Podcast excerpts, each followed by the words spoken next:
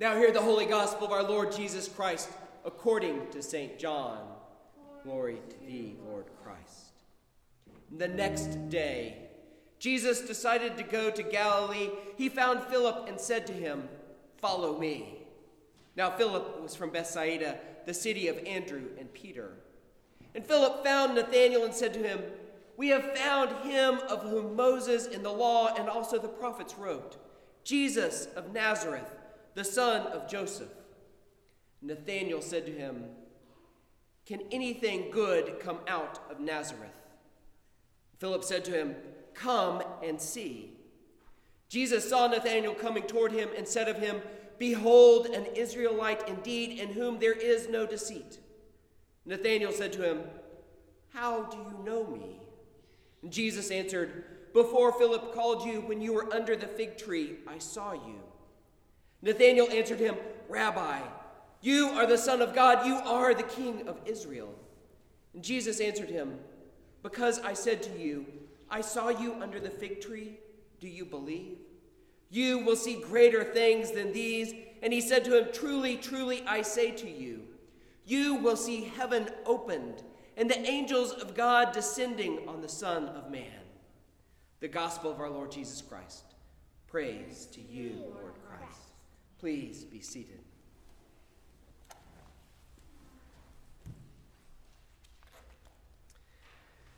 Now may the words of my mouth and the meditation of my heart be always acceptable in thy sight, O Lord, my strength and my redeemer. Amen. Amen. What does it mean to follow Jesus? If we invite people to come and see, do they see the kingdom? What is the role of prayer in evangelism? These are the questions that surrounded me as I encountered the text this week. Jesus comes to Galilee and he finds Philip. He says, Follow me. So we ask, What does it mean to follow Jesus? Jesus has found all of you. You have met Jesus, or you would not be here. Because you have met him, he has invited you to follow him. How have you responded? Some of you may have responded like Philip and immediately left up to find others to join in this great journey.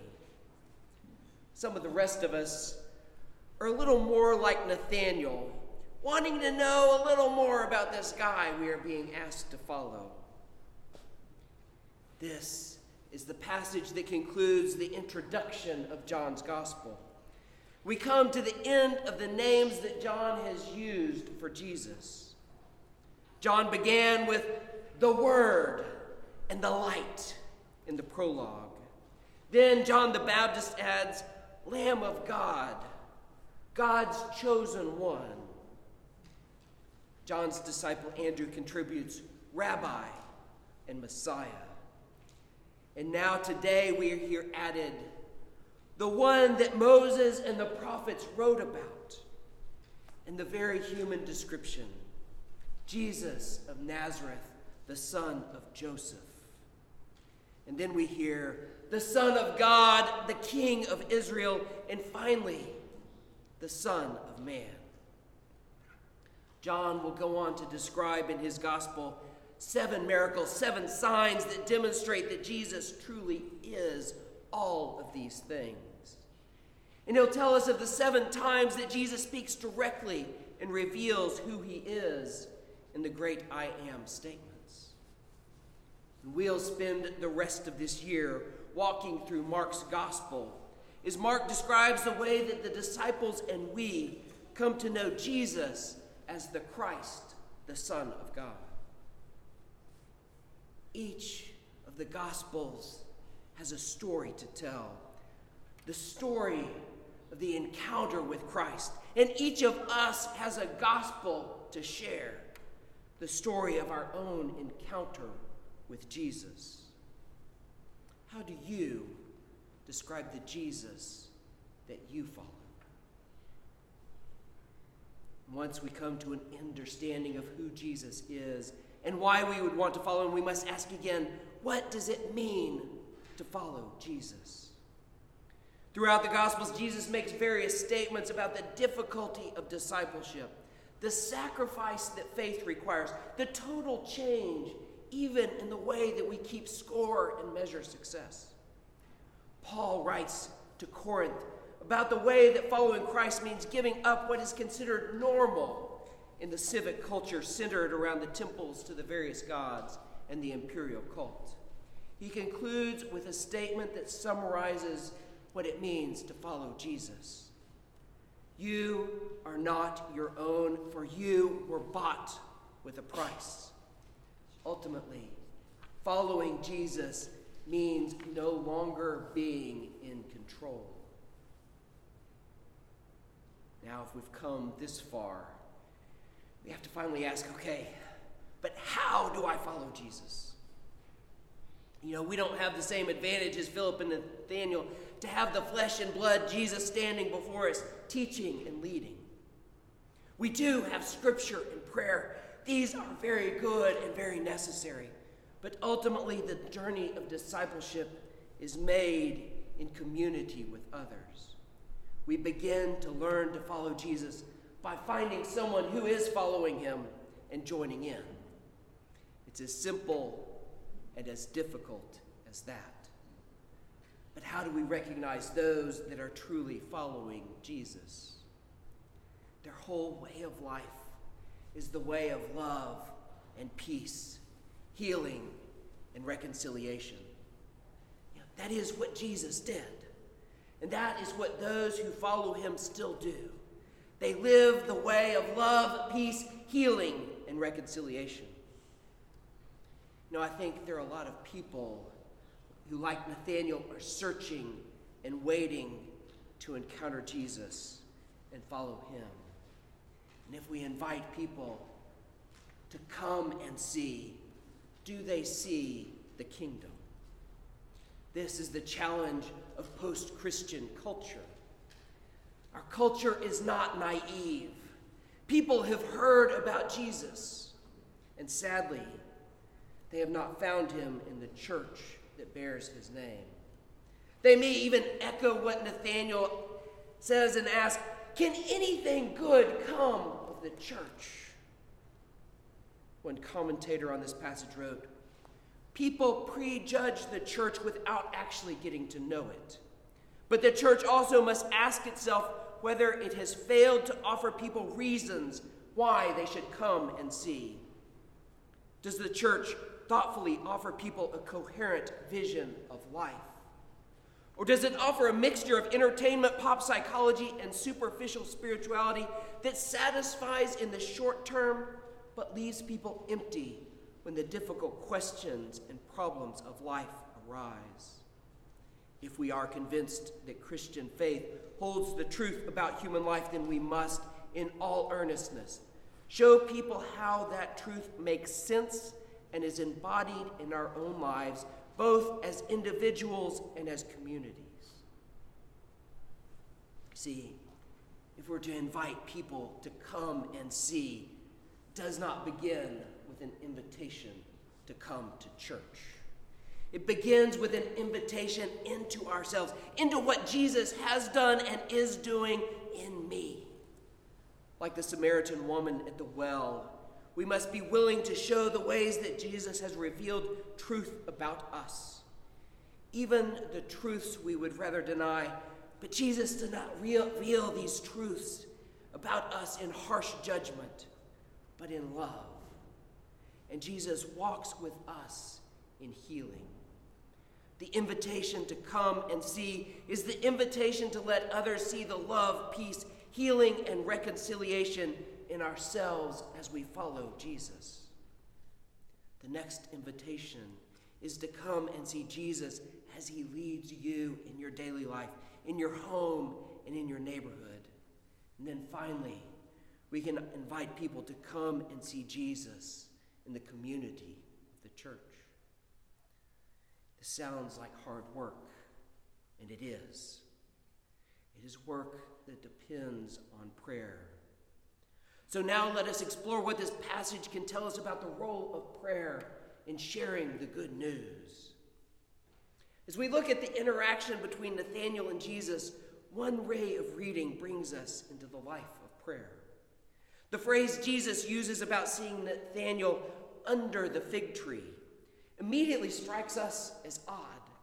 It's certainly not a phrase we hear often in 21st century conversation. We might simply write it off to, to Nathaniel finding a quiet, shady spot to rest. But to me, the phrase seems most likely to be an idiom or a cultural reference. Some interpreters think that under the fig tree refers to the place where rabbi taught, where rabbis taught. But that seems a stretch to me in this passage. The meaning that makes the most sense to me in the context of this passage is to see under the fig tree as a euphemism for prayer. So let's see how this reads. Jesus sees Nathanael and declares, Behold, an Israelite indeed, in whom there is no deceit. And Nathanael responds, How do you know me? Jesus replies, Before Philip called you, when you were under the fig tree, I saw you. Before Philip called you while you were praying, I saw you. Jesus, in the fullness of divinity and the fullness of humanity, spoke an absolute truth with absolute love. Just for a moment, picture the discomfort and relief of being fully known and fully loved. This is the way of encounter with Jesus in prayer. We may not always be aware of this as we pray, but St. Paul assures us that deep within our soul, at the very core of our being, the Holy Spirit makes intercession for us in ways that are too deep for words. This is the very heart of prayer, the heart of contemplative prayer, the heart of abiding prayer. As our minds follow our hearts into the soul, where we join our prayer with the prayer of the Holy Spirit where we are indeed fully known and fully loved. We respond much like Nathanael in awe and adoration. Jesus, teacher, you are indeed my God and my King. And Jesus responds to Nathanael You believe because I said that I know you and saw you in your prayer, but you will see even greater things. You will see the heavens torn open. You will see angels ascending and descending on the Son of Man. Jesus promises that the heavens are torn open. The barrier between man and God is removed. And then Jesus uses an image from Genesis as Jacob dreams and sees the ladder into the heavens and angels ascending and descending, and it proclaims, This is the gate of heaven. This is the house of God. Jesus will later proclaim, I am the way and the truth and the life. No one comes to the Father except through me. I am the gate of heaven. And Paul describes the work of the Holy Spirit as making us, making our very bodies temples of the living God. I am the house of God. We will pray in a few minutes that in the Eucharist, Jesus will dwell in us and we in him. Greater things indeed. These greater things are not for us alone. Just as the Holy Spirit makes intercession for us, the Spirit is interceding for all people. Consider the people that you know, those who are in need of healing peace, of love and reconciliation. People in need of encountering the Messiah. As you pray and you come into that place of awe and wonder, that place where the Spirit makes intercession, ask to join the Spirit in interceding for others. Ask to pray the prayer that the Holy Spirit is already praying for those people join that prayer. See, Philip's invitation to Nathanael depends on prayer. Our invitation to others to come and see the one you are seeking whether you know it or not, depends on prayer. Like Philip and Nathanael, we are still today found by Jesus and invited to follow him. Praise be to God. And we are called to invite others to come and see. We are drawn to spend time under the fig tree, to spend time in prayer where we are fully known and fully loved, and where we intercede for others, that they may also encounter Jesus and know and know that they too are fully known and fully loved. So I invite you to come to this table, to this place of encounter, this place of invitation. I invite you to be found and called. I invite you to come and see. I invite you to be known and loved, to rest and abide in Christ. And then being illumined by word and sacrament. May you shine with the radiance of Christ's glory so that those around you may know and worship and follow him through your example and through your prayer in the name of the Father and the Son and the Holy Spirit. Amen.